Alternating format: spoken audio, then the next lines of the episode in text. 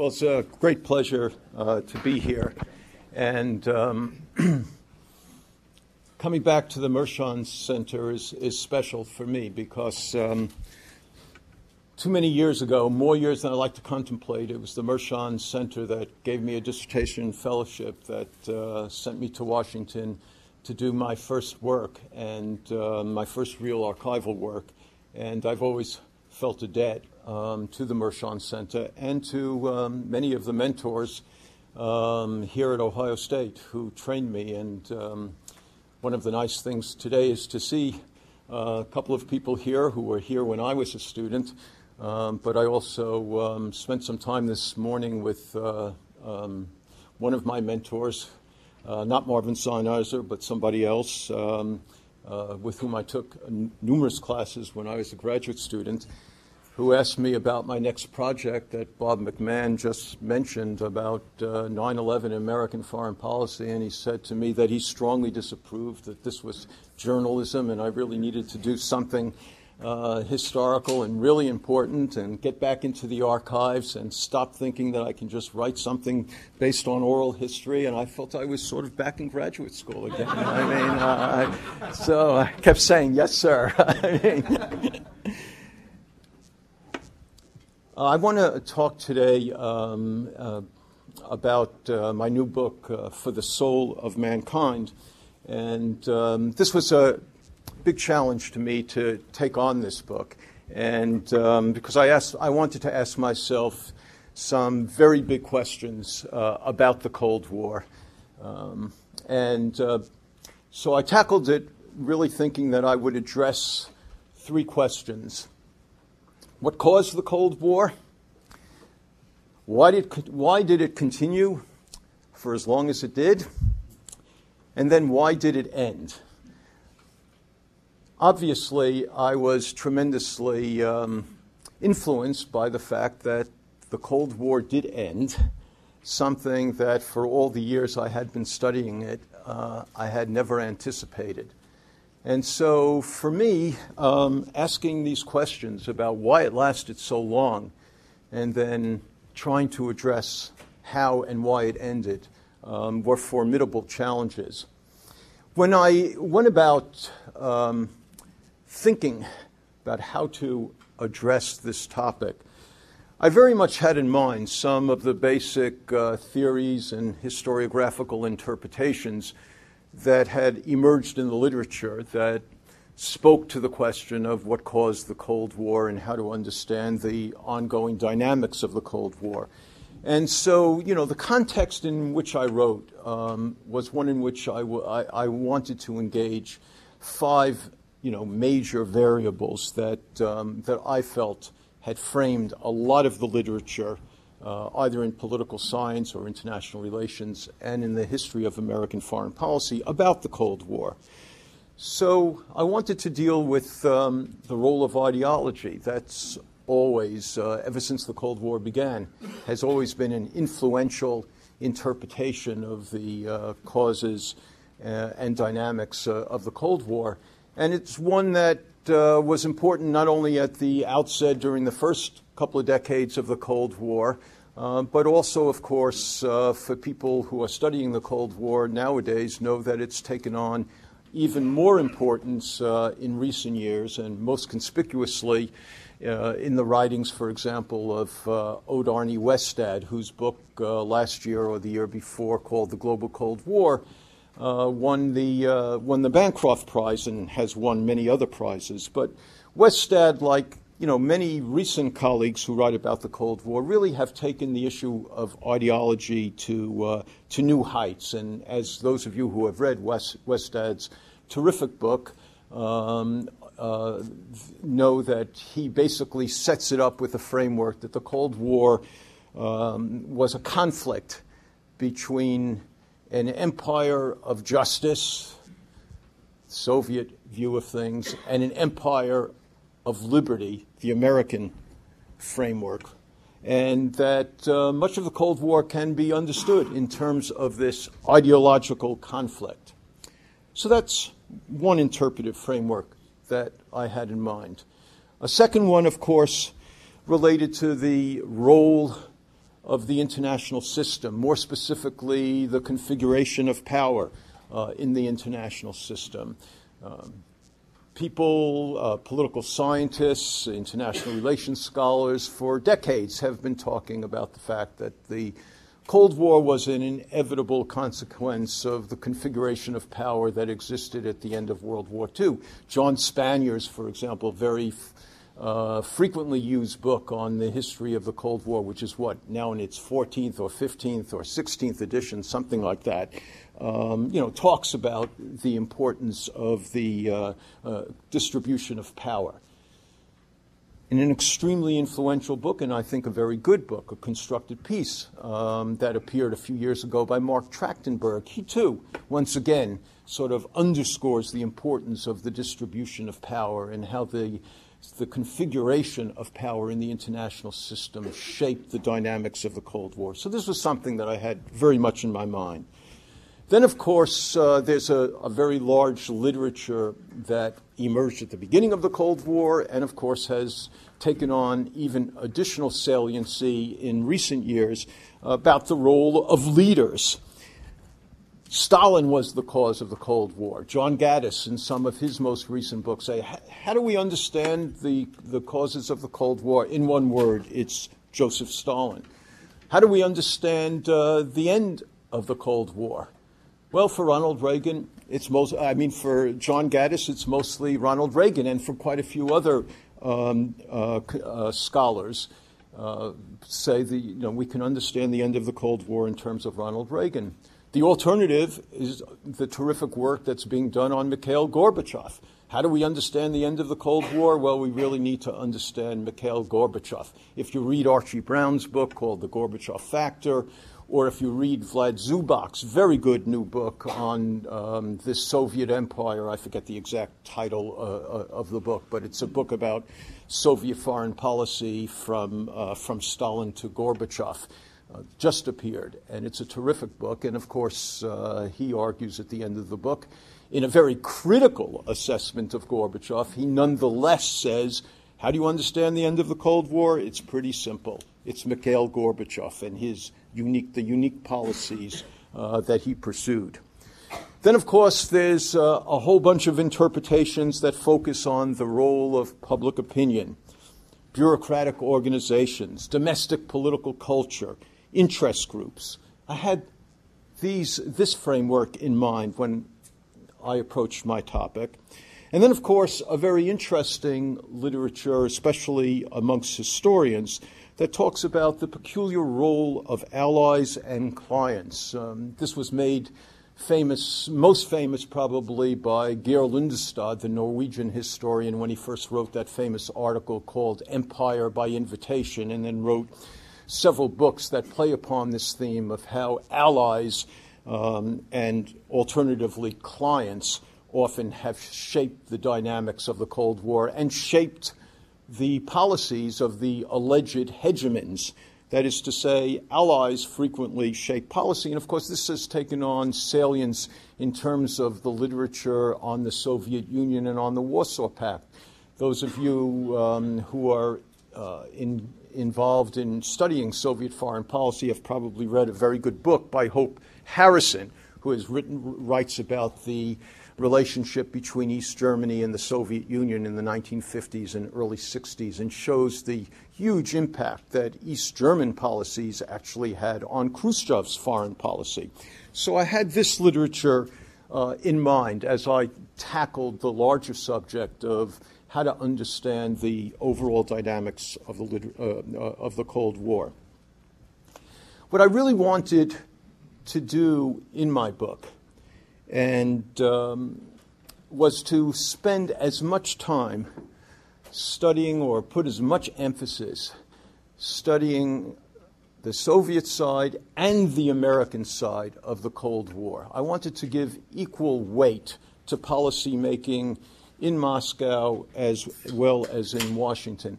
I felt actually that this was very necessary because although the vast amount of literature on the Cold War tends to dwell on American foreign policy, what has happened in the last 10 years is that almost all the really influential books on the Cold War have been written primarily based on the new materials emanating from Russia and Eastern Europe and to some extent China.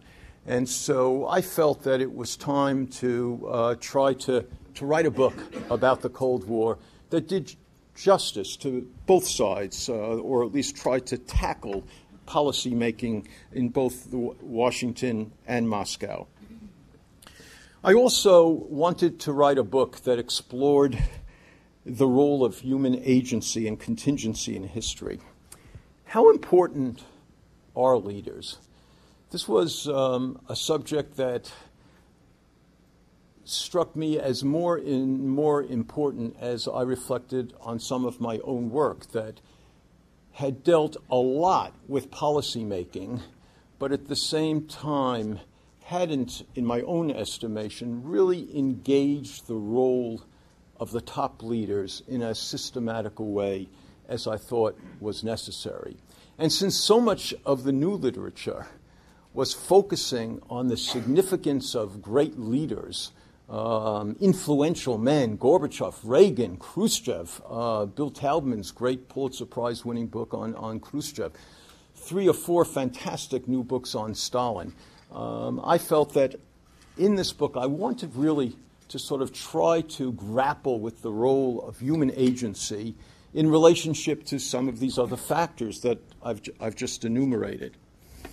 I also wanted to illuminate a paradox that I think existed throughout the Cold War, and I think really exists in the making of foreign policy all the time. And that was that is the sort of juxtaposition of power and fear. One of the things that struck me in reading and writing about American foreign policy was how often nations who have great power also feel incredibly fearful. And as I studied the Soviet documents on the Cold War, it struck me that oftentimes the same was true. Soviet leaders also increasingly felt great power, but also possessed great anxieties. So, how do you deal with this juxtaposition of fear and power? So, I wanted to, to really develop a synthesis or an analysis about the Cold War that interrogated, so to speak, um, all these various interpretations, all, all these fa- all these factors. And of course, anybody now working on the Cold War has a tremendous advantage and also a tremendous challenge. That wasn't the case uh, 10 or 15 or 20 years ago. And that is that there's just a terrific treasure trove of new materials from Russia and Eastern Europe and China uh, that one has to deal with. And what impressed me about the new documents as I read through them, and what impressed me more and more about American archival materials, was that US and Soviet leaders both truly believed they represented an alternative and superior way of organizing human existence. Arne Westad is absolutely right when he contends in his book that Soviet leaders believed they were disseminating an empire of justice. This was not just rhetoric that they used for the public, but when you look at the Politburo proceedings and other internal memorandas, you see that Soviet leaders believed they were developing a system that could generate rapid economic growth, stimulate technological innovation, and provide health and education and opportunity for their own citizens much more effectively than could capitalism. Planned economies, they truly believed, were the wave of the future. This was not just rhetoric, this was sincere belief. And what was interesting to me, as I have studied American materials, was that U.S. officials also felt that they were waging a struggle over a way of life, over the way to organize human existence, you might say, or at least the basic political economies that set the framework for human interaction.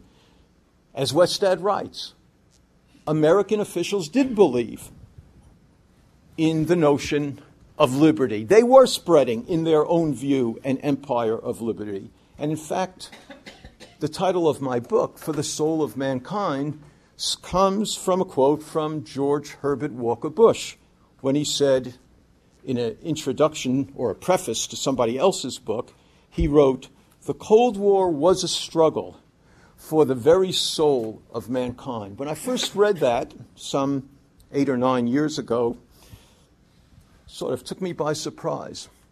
But increase, I remembered it, and increasingly, as I studied my own documentation and as I started writing my own analysis, I realized that that statement Cold War was a struggle for the very soul of mankind, actually summed up a lot of what I wanted to write about.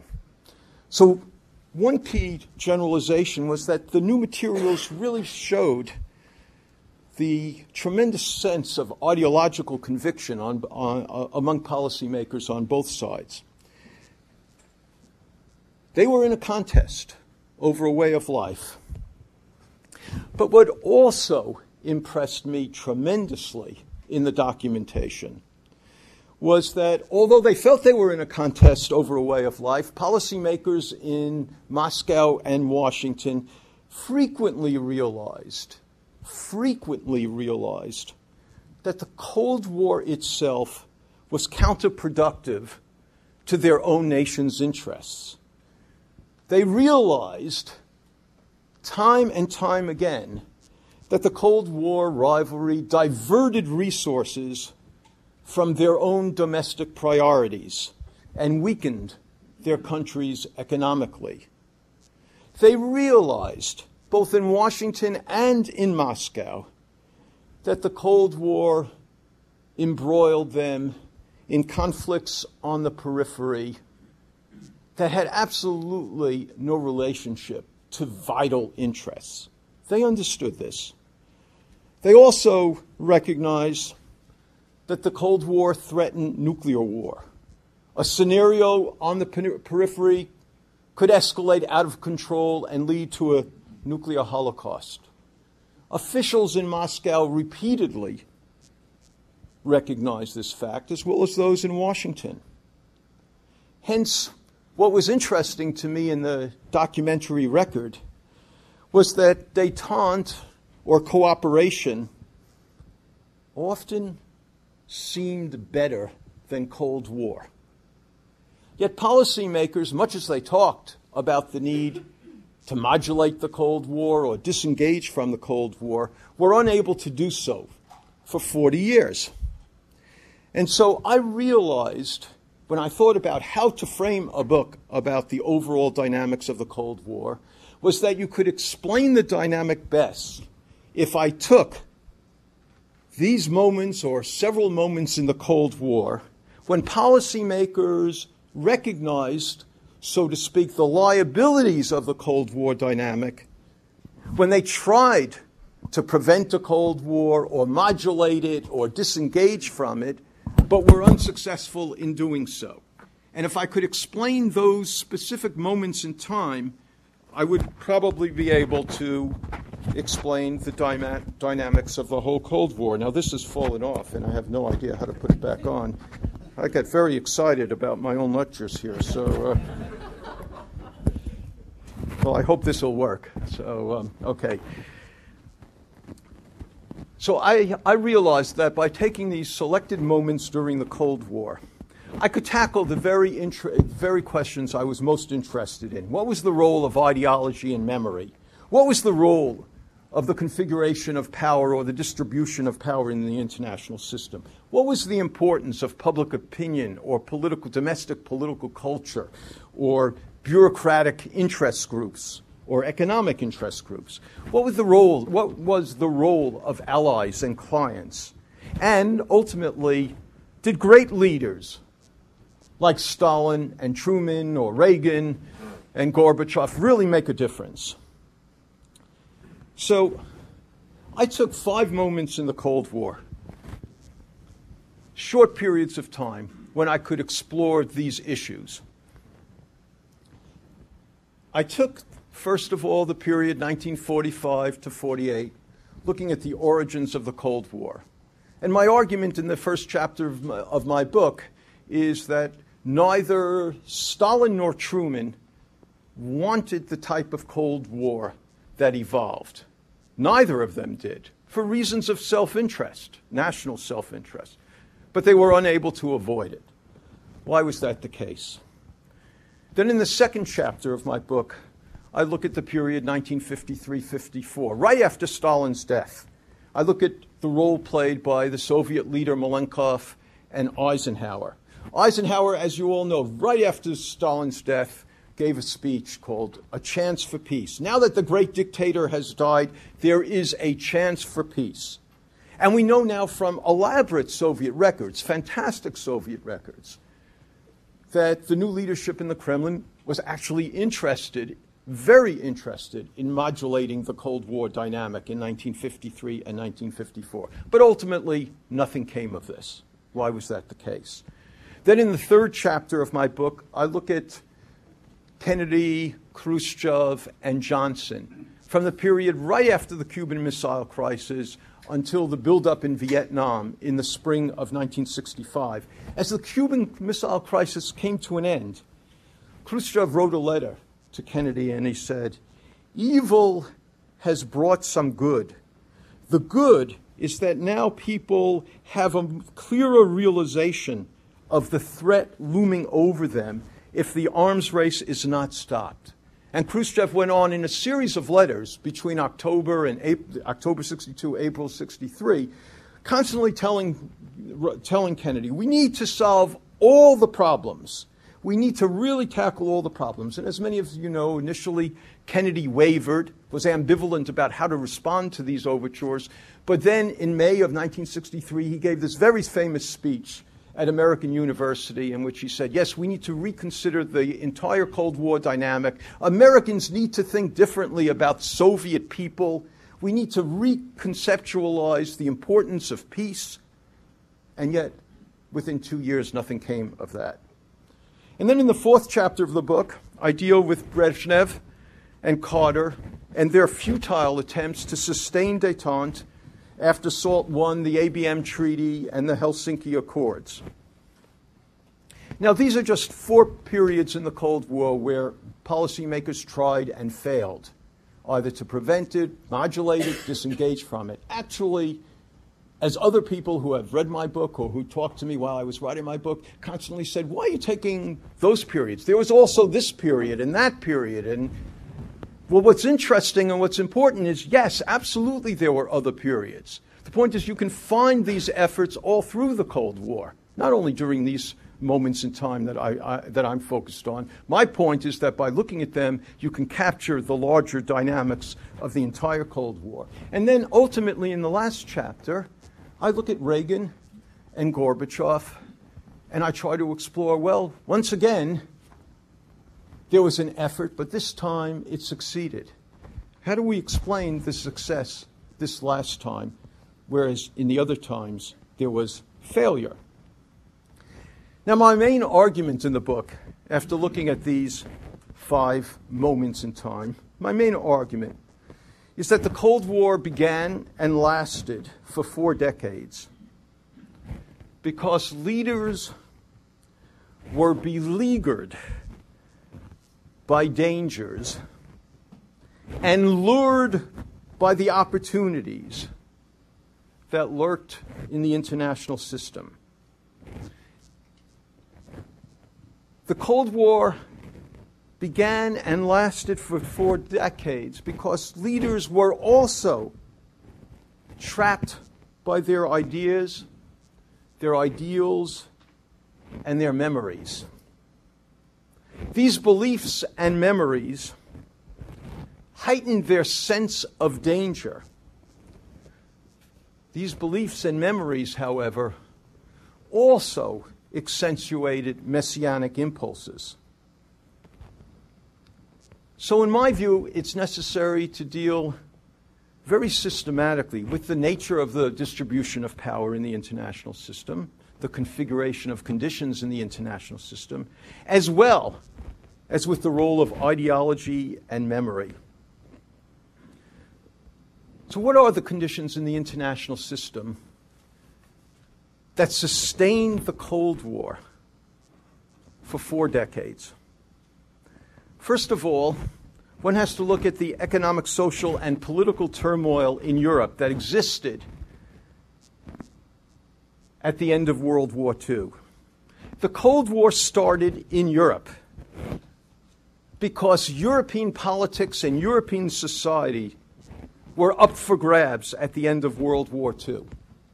Literally up for grabs. And what I try to do in the first chapter of my book is to try to capture or illuminate the disillusionment with capitalism and democracy that existed in Europe after two world wars and a Great Depression. It was hard to sustain cooperation.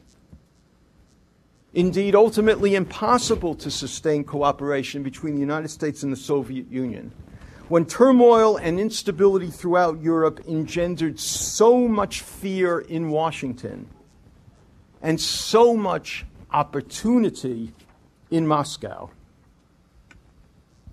The second aspect of the international system that's so important relates to analyzing the vacuums of power in Central Europe and Northeast Asia. Here again, as was the case with the social turmoil bequeathed by depression and war, here again, the vacuums of power were not the result of the Cold War, but these vacuums of power shaped the Cold War. Briefly stated, no one expected in 1944 and 45 and 46, no one expected, expected the occupations of Germany and Japan to last very long. No one expected Germany to remain demilitarized, divided, weak, and submissive. Few anticipated that Germany would become democratic or peaceful. Much of the Cold War until 1975 was about dealing with the fears and opportunities that surrounded Germany's uncertain trajectory. And it was always hard to sustain Soviet American cooperation when each suspected that the other was seeking to co opt Germany's future power it was hard to sustain cooperation when each feared the autonomous power of a reunited Germany should that happen. The third aspect of the international system that's critical for understanding the dynamics of the Cold War and for why each of these attempts failed relates to decolonization and revolutionary nationalism in Asia, Africa, and the Middle East. Decolonization was sewn into the very fabric of post war international relations from the mid 1940s through the mid 1970s. In Moscow, revolutionary nationalism engendered enormous hopes for gains. And in Washington, it engendered constant fears and anxieties. So it was always hard to sustain cooperation when Moscow and Washington constantly believed that the other was scheming to capitalize on developments in the third world. Now, conditions in the international system, the basic conditions in the international system, engendered fear and hope, danger and opportunity but the particular nature of the threats and the particular nature of the opportunities were shaped by ideology and historical memory. Consequently, a critical feature of my book is to show how ideology and memory shaped perceptions of threat and opportunity. Different ideological assumptions, different historical experiences meant that the world was understood or to use a term that's frequently used nowadays, constructed very differently. Historical experience and ideology shaped the way in which people understood what was happening in the world and shaped the way in which they interpreted their adversaries' actions. So, for example, ideology suggested to Stalin and to his successors that capitalism would founder and that he could exploit divisions among his capitalist adversaries. Ideology suggested to Stalin and to Stalin's successors that peoples in the third world would liberate themselves from colonial exploitation and choose socialist planning as the quick fix to modernity. Ideology suggested to Stalin and to Stalin's successors that the Soviet Union would be encircled and squeezed if it displayed any weakness at all. Likewise, ideology suggested to Truman and to Truman's successors that peoples, if given a chance, would choose free markets and individual rights. And if they did not so choose, it proved that they were not enjoying self determination. Ideology suggested to Truman and to his successors that a free political economy at home, a free political economy at home inside the United States, required an open international marketplace. Now, in addition to ideology, historical experience and memory were equally influential in shaping perceptions of threat and of opportunity. For Soviets, the overriding memory was that of war, of Germany, of German aggressiveness. The significance of this from Stalin through Gorbachev is amazing in the documentary record. The memory, the experience of German occupation. It inspired hate and a lust for revenge. It also inspired prudence, a desire to avoid another war. But at the same time, it justified the domination of Eastern Europe. For Americans, the lessons of World War II were also compelling. The most important being that when totalitarian powers gained control of the resources and manpower of Europe and Asia, those totalitarian powers used those resources to wage a protracted war against the United States. U.S. officials, therefore, could never permit that possibility to happen again, either directly or indirectly.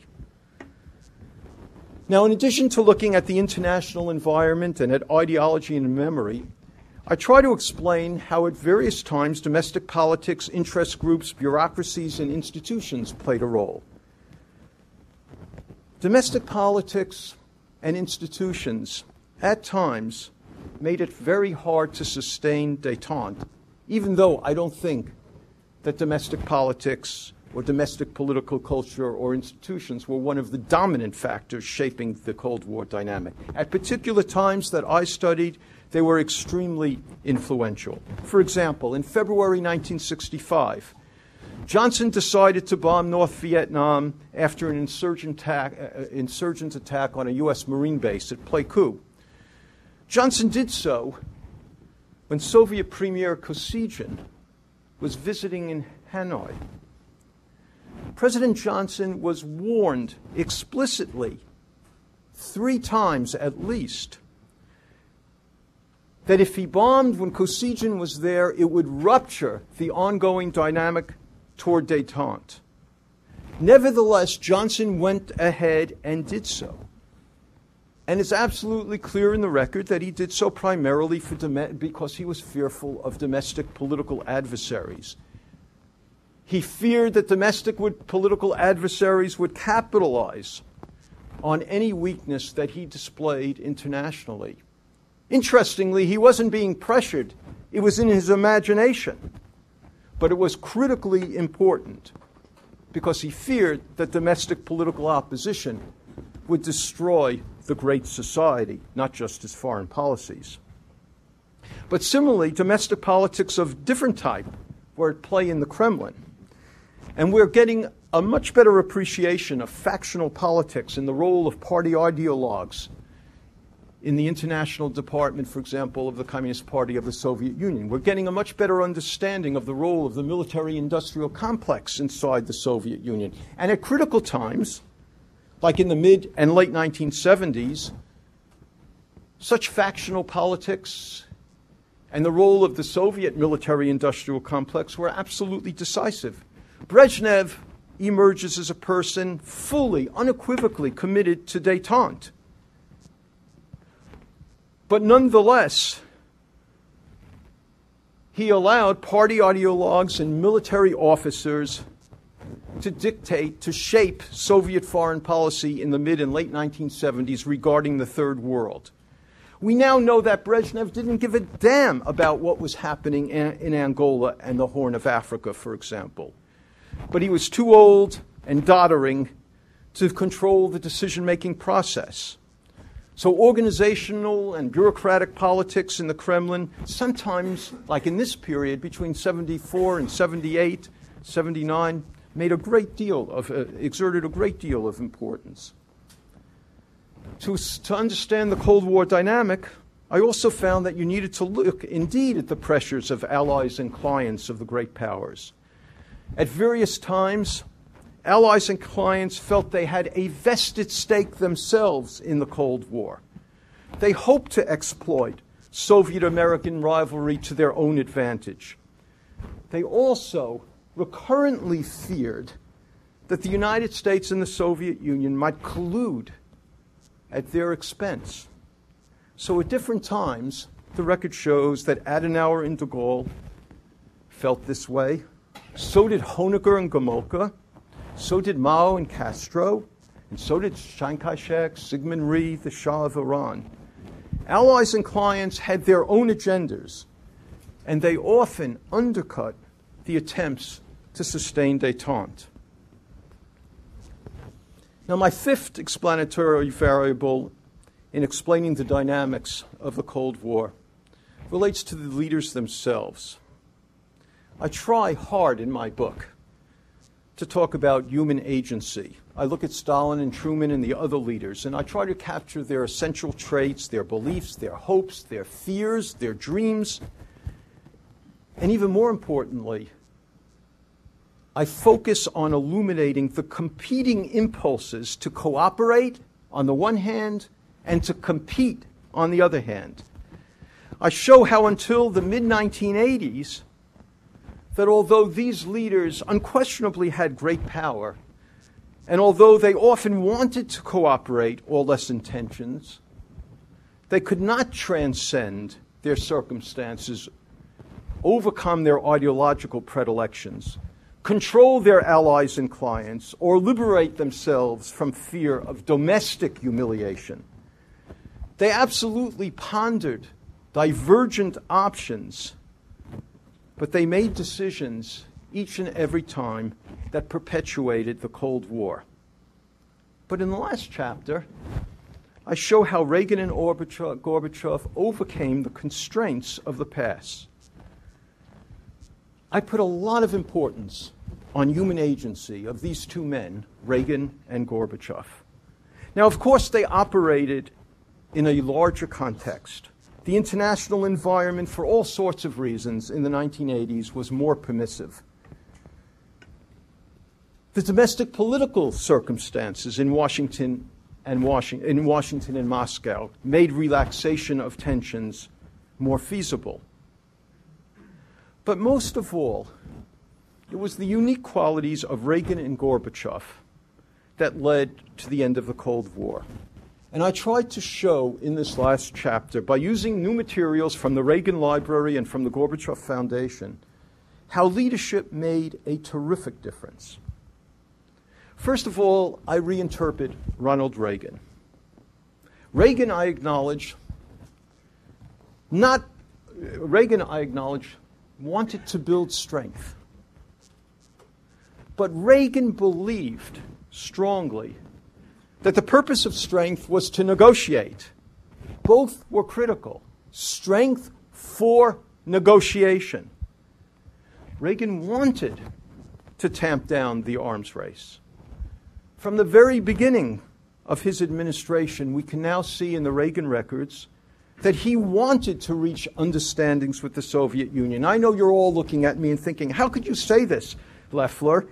We know that he talked about publicly about the evil empire, that he denounced Soviet leaders time and time again. And the answer is yes, he did. But you didn't know that, for example, just a few days after he gave the evil empire speech, he would write a letter that would go something like this privately to Soviet leaders. This one is to Chernenko. I have no greater goal than the establishment of a relationship between our two great countries, characterized by constructive cooperation.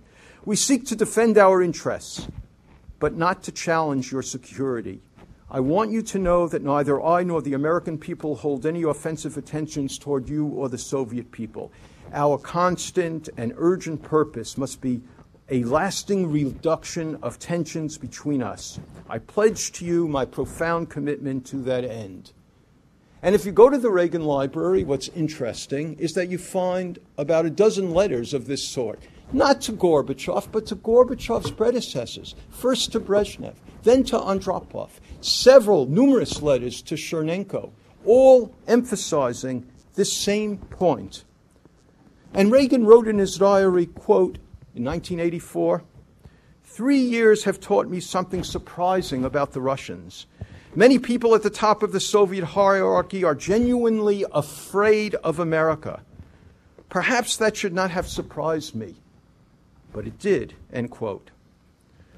Reagan's willingness to negotiate, his capacity to learn from experience, was extremely important in ending the Cold War as was the confidence he inspired amongst the American people because of his rhetoric and his commitment to strength. But even more important than Reagan, in my account, was Mikhail Gorbachev, a truly extraordinary figure. He was the indispensable person in ending the Cold War. But I emphasize in my book, and I think others would agree, that ideology remained absolutely critical to Gorbachev until the end of the Cold War and until the end of the Soviet Union, for that matter. He believed, sincerely believed, he represented a superior system, but he wanted that system to work better than it had. And in order for glasnost and perestroika to succeed, he realized that he had to relax international tensions. Gorbachev realized that he had to modulate the arms race and shift resources to domestic priorities. And in so de- doing, I show how he reconfigured some of his most basic ideological beliefs. He came to believe that capitalist powers were not bound to wage war against one another. They were not destined to militarism. They were not inveterately hostile to the Soviet Union. Gorbachev, most importantly, grasped that Western leaders, American leaders, Ronald Reagan, genuinely feared Soviet power. And Gorbachev realized that he needed to allay those fears in order to accomplish his domestic purposes. And to do so, he needed to take big risks to break through what we would call the security dilemma. And to do that, he was willing to make huge concessions. He did it, he made those, concession, those concessions because he genuinely believed that nobody would attack the Soviet Union. In the parlance of nuclear strategists, he believed in minimum deterrence. He liked to say, We're not surrounded by invincible armies but by superior economies. So, in the larger context, what's important about Gorbachev was that for him, external threats were small, internal threats were big. But he also believed, just as importantly, perhaps more importantly, that external opportunities were even smaller. The world had changed. The model of the Soviet Union, he well knew, was no longer appealing. The dynamics in Asia and Africa after the end of Portuguese decolonization, the dynamics in Asia and Africa were entirely different than they had been during the first decades of the Cold War. The Soviet Union, Gorbachev realized, had to make the system work at home if it was to be emulated abroad. Now, he failed miserably in his effort to make the system work economically at home, and he failed in creating a domestic base for his leadership. But in trying to ameliorate the system at home, he actually took the indispensable steps to end the Cold War. So the Cold War ended because of changes in the international system, because of a peculiar set of domestic political conditions in both countries, and most of all, because of the evolving beliefs and leadership of Reagan and Gorbachev. I think there are three big generalizations that I'd like to leave you with. First, diplomacy matters. Negotiations were critical to the end of the Cold War. The story of the Cold War suggests that you need not only strength, but you need a strong desire to negotiate. And you need to understand not only the ambitions of your adversary, but the fears of your adversary. You need to understand that your adversary, as much as yourself, wants to negotiate from a position of strength. But you need to negotiate. Second big generalization. What mattered most in terms of the outcome of the Cold War was not military capabilities. As much as I love to study foreign policy, it wasn't even the foreign policy of either country. What mattered most in the struggle for the soul of mankind was not a great power's capacity to pro- project force, but its capacity to offer a better way of life to its own people and to other peoples. The Kremlin seemed a formidable foe when the Great Depression and two world wars discredited liberal capitalism. The Kremlin seemed a formidable foe in the 1950s and 60s when it appeared to unlock the secrets of rapid modernization, when it appeared capable of providing educational opportunity and nurturing scientific achievement, and when it could readily discredit the West for its imperial record in the Third World. But the Kremlin could not compete for the soul of mankind when the era of decolonization and revolutionary nationalism ended, as it did in the mid 1970s, and when it became apparent about the same time that the Kremlin could not make good, could not make good on its promises to offer its own people and the peoples of Eastern Europe superior health care and housing and food and, yes, entertainment. Social democracy and consumer capitalism won the Cold War. Gorbachev's uniqueness was that he realized what was happening and he wanted to alter the trends. Success for Gorbachev depended on democratizing socialism and making socialism work for the benefit of his people. And in this pursuit, as I said, he failed miserably. But nonetheless, in this pursuit, he ended the Cold War. Consequently, and lastly, as we ponder the importance of Gorbachev and Reagan, we should be reminded that in writing international history of the Cold War, we must integrate structure, ideology, domestic politics, and human agency. The challenge to historians is to weave a tapestry, to understand the efficacy of human action against a backdrop of structure, beliefs, politics, and economics. That's what I hope to do in For the Soul of Mankind. Thank you.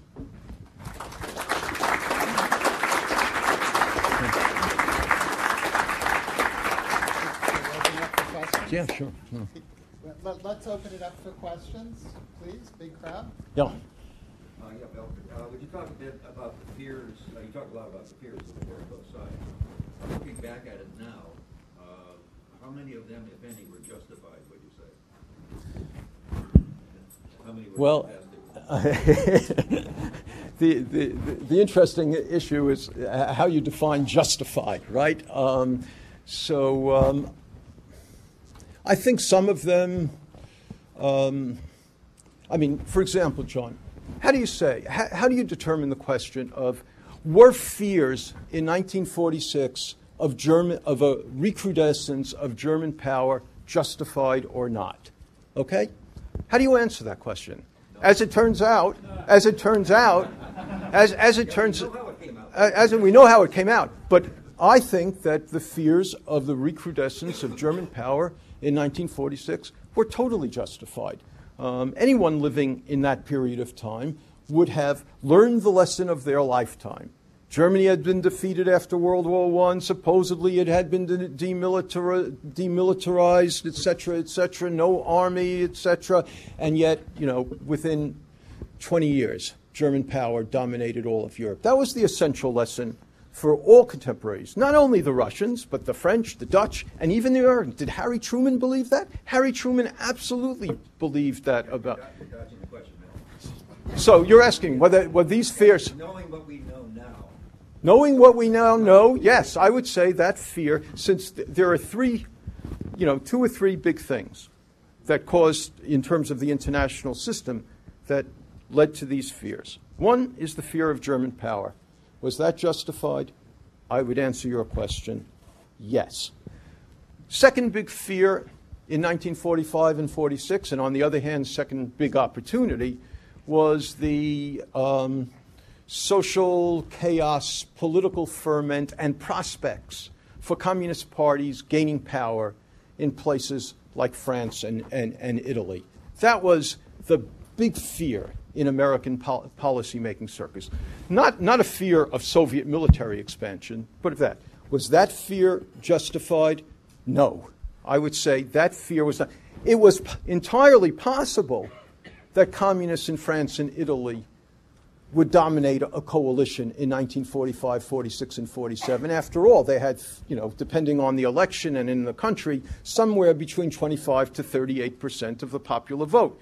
They often had a key role in, the, in, in coalition governments. So it was understand the fear that communists could play a key role, perhaps a decisive role in the domestic politics of France and Italy was understandable.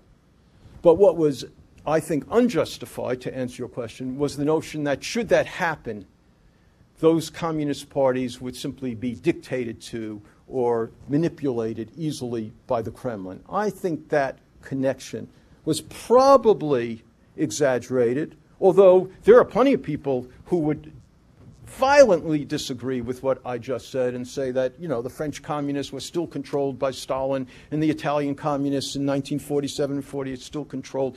And there's a lot of literature that suggests that. But I think that if they had domestic power, they probably would have exercised a, a, sense of responsibility to domestic constituencies. So I, th- I would answer that question with regard to that to say, no, it was exaggerated. Um, the third big preoccupation, um, fear, was engendered by the revolutionary nationalism in the Third World. Um, American officials in the 1950s and 60s lived in enormous fear of the consequences of, of revolutionary nationalism. I think that, and the Soviets thought they had huge opportunities. Um, both sides had that, and for both, their perceptions were wrong. Um, so, in that sense, um, I would answer your question no, they were not justified based on what we now know, but understandable in the context of their times. Yes, sure.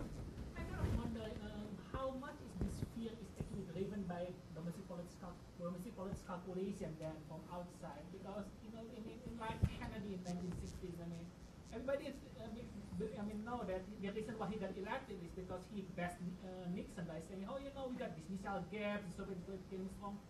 So and of course, as a result, he cannot really back down. So that's my question basically: How much is domestic politics derived on policy rather than the fear itself? So which one is more important in your opinion? Yeah, um, I think uh, as uh, I've studied this question because I think it's a you know it's a vital question to understanding the, the, the, history of international relations during this period and actually at any other time. And in, in my view, it usually was a reinforcing factor. So, um, yes, you're absolutely right. John Kennedy used that record, that rhetoric in the election of 1960. But does the record also show that Kennedy was extraordinarily fearful of revolutionary nationalism in the third world? Does it, does it show that Kennedy was extremely worried about Khrushchev's capacity to exploit revolutionary nationalism? The record is abundantly clear about that. He was incredibly preoccupied with that. Um, now, at various times, you know, he was think, you know, he wanted to modulate re- relations, as I show too. For example, the best things, uh, the best example is the Test Ban Treaty. Um, and in that case, I mean, Kennedy absolutely believed the Test Ban Treaty made sense and you know, was inclined to enter into it with many less inspection provisions, et cetera, et cetera. But he felt that in order to, do, to get away with it, in order to get it ratified by the Senate, he did need domestic support, and so he wound up taking a tougher stand. So the two are absolutely intertwined, but the fear was not something that was manipulated um, uh, um, by, by, these policymakers. They felt real fear. Um, and at the same time, they also knew that their adversaries could take advantage of it. So there's a, an interplay here. That's my point. But I think it's mostly a reinforcing factor rather than the, the real source. On, on the Soviet side, I mean, fear was there all the time. It's so palpable at the end of the Cold War, one of the most, you know, interesting uh, things you can find in terms of the connections between 1945 and the end, and, 19, and literally the end of the Cold War, 1990, are the discussions inside the Kremlin about allowing a unified Germany inside NATO. Um, and it gets back to John's question a, a minute, a, a minute ago. Were, were, these fears of Germany justified? Well, what's so amazing is how fearful Gorbachev and Shevardnadze remain in 1990 about the potential of a reunited Germany, let alone a reunited Germany, you know, in, in, inside NATO. Um, they're also, Gorbachev is also incredibly worried about the fact that if he agrees to this, his domestic adversaries, who are growing in numbers, by leaps and bounds in 1990 are going to exploit this because there was tremendous domestic opposition to Gorbachev's making this concession. But he does do it. He overcomes those fears, he overcomes his own domestic political opposition in order to accomplish some larger purposes, which, which I talk about in, in the book. So, getting those variables right between a real sense of fear and the do- domestic political context is an important part of the task of any historian or political scientist trying to sort these things out. And I think ultimately that's why I argue the case for weaving a tapestry, for seeing the interconnections between these things, not trying to isolate out variables, as so many of us often do. Uh, yeah, sure. Yeah.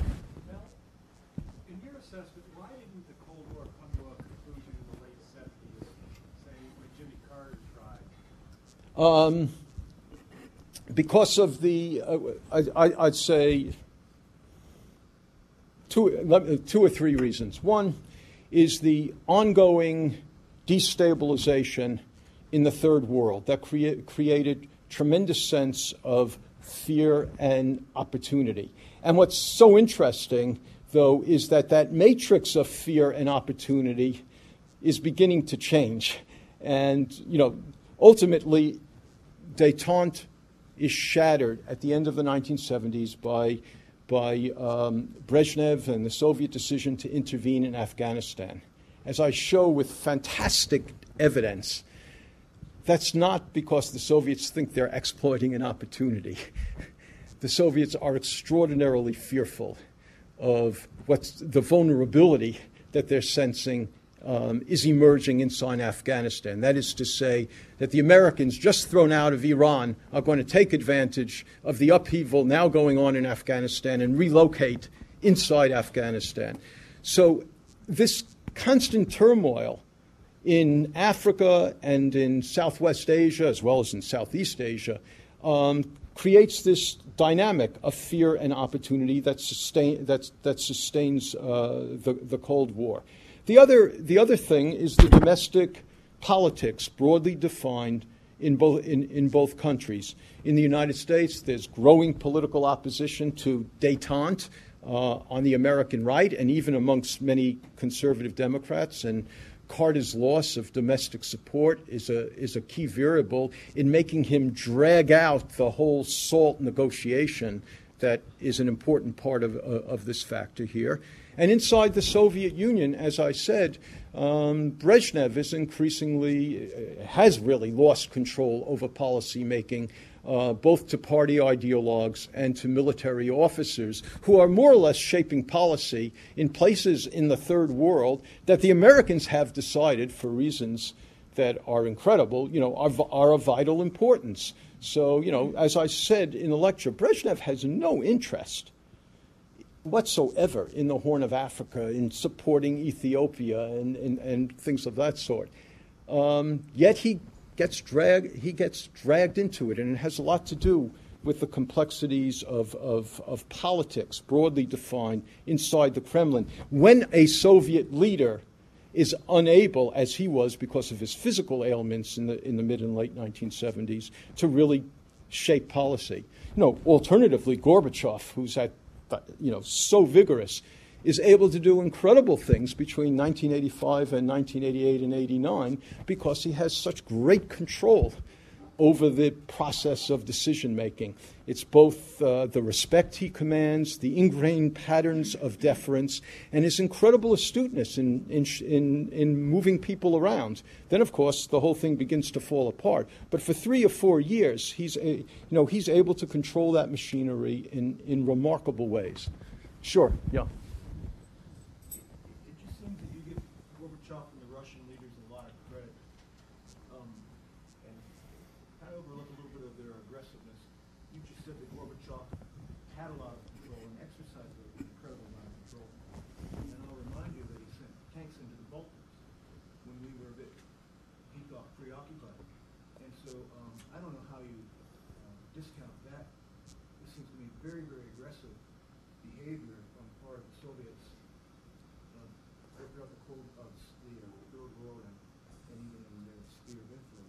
Well, I, I, I yeah, sure. You mentioned um, the thing about Germany.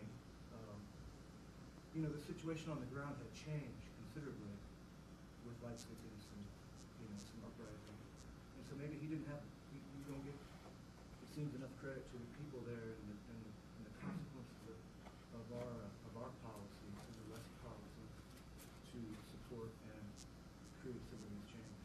Yeah, well, I, I, I, th- I think the issues um, you know that you raise are, are ones that um, you know re- require a lot of discussion. I mean, clearly, the Soviets, as I point out and emphasize in my book, the Cold War continues for four decades because the Soviets uh, are perceived to be aggressive and are, in fact, aggressive at, at, at, various moments in time. However, I mean, anyone looking, I th- and I really say this categorically, anyone looking at the record of Gorbachev could not help but come to the conclusion that overall he demonstrates remarkable self restraint in the exercise of military power. Yes, you can find a few instances here or there um, where he momentarily um, moves tanks in, and, and, and, and, and, not only in the Balkans, but also in, in Georgia.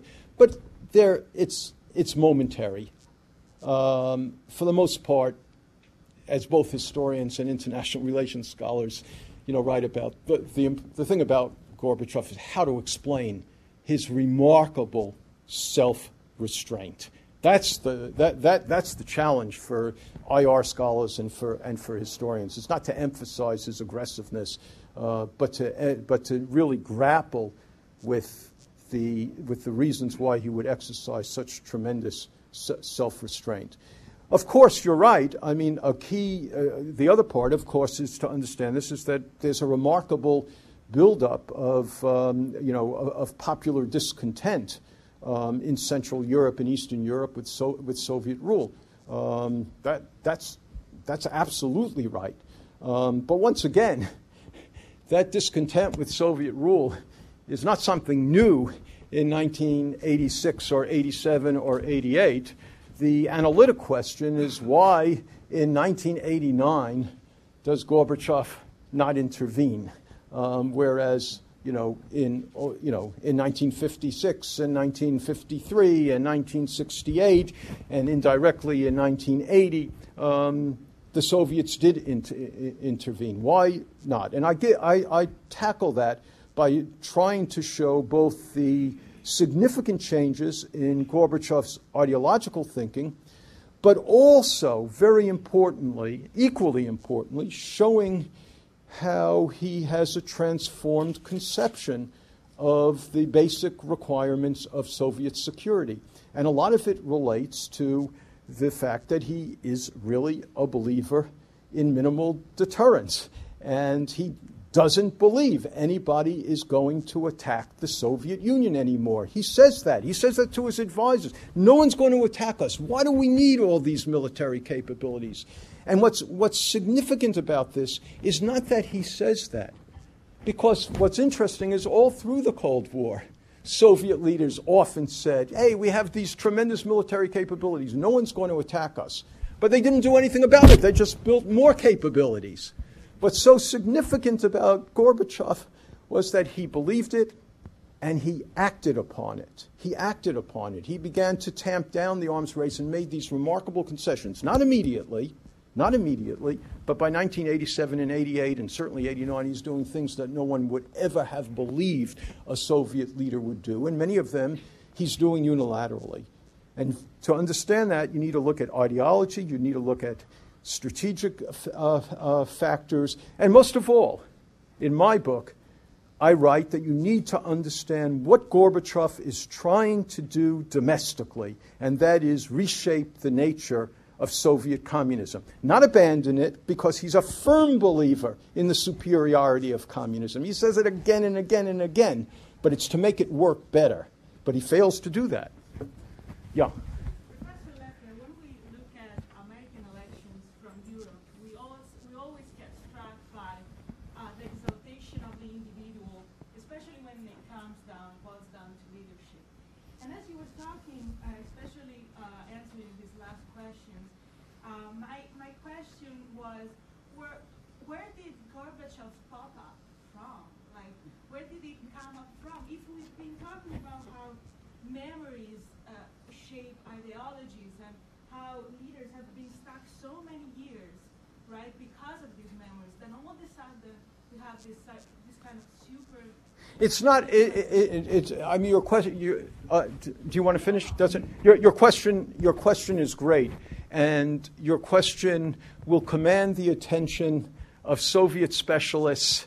and Cold War historians for decades and decades and decades to come, because understanding Gorbachev is really going to be difficult. But one answer to your question is that you know he's not a total aberration. I mean, you know, he's he's a he, he's part of a generational movement. He's part of the you know uh, uh of the people you know of the younger generation.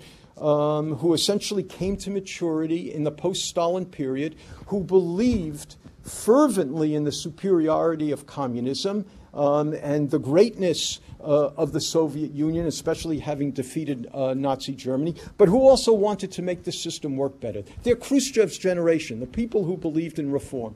The, you know, Robert English, in his book, you know, Russia and the West, you know, describes this in great detail. Gorbachev's not alone by any means. There's a generation there. Um, many of these, what, what's important about Gorbachev is he's part of that generation, but exactly what he believes is clearly unknown to lots of the people around him. And I would suggest what he believes is also not clear in his own mind. I mean, I think those of us who have tried to, to analyze Khrushchev, um, Gorbachev's steps you know, from 1985 to 86 to 87, 88, we, I think all of us have come to feel, you know, there's an, a remarkable amount of improvisation here. It's not that he had a plan laid out. What he wanted to do was pretty simple, and he says it. We have the, the, the, record at the first Politburo meeting. We need to concentrate on domestic policy. He tells the rest of the Politburo, let's not focus on foreign policy. I really, we need to get our domestic house in order. What that means, of course, is vague, and it will remain vague for the entire period that, that he's general secretary. He never knows what he wants to do, but he knows what he, but he doesn't know how to do it, but he knows what he wants to accomplish.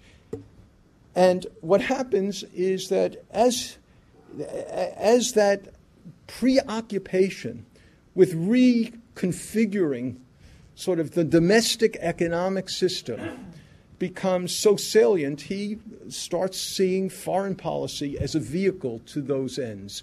And it's, there's, a dynamic, there's a dynamic that, that grows um, o- over time. And um, he's not alone. There are people who support, who support this. In fact, people who study the Soviet decision making far more intensively than I, they'll all say to you the remarkable thing is that during 1986 and 87 and into 88, most people in the Politburo actually supported Gorbachev. You know, they didn't, you know, they thought that he was really trying to strengthen the system and not totally reshape the system. Um, and actually, that might have been a correct perception. You know, we don't really know. But clearly, during that process, he begins to, to rethink.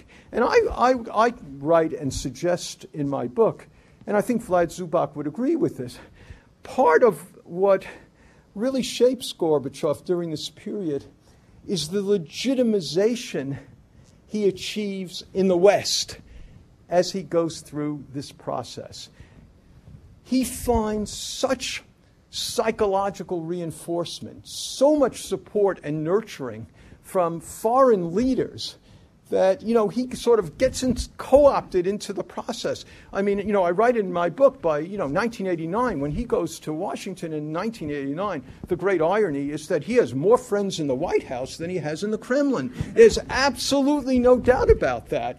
And, and I think it's that dynamic that, he, you know, that he's realizing that you know, he's honored, indeed celebrated abroad. Think of what it means, you know, he goes to, where, where does he go? He goes to Paris, he, you know, he goes to, to, to London, wherever he goes. You look at the documentaries. There are these tremendous crowds everywhere. You know, Gorbachev is a hero. Just think of what that means to him psychologically. Does, does he come back to Moscow and think, hey, I want to step back from these things? What's interesting, though, is that he often comes back to Moscow, for example, after each of his negotiations with Ronald Reagan, and in Geneva and Reykjavik uh, and in Washington.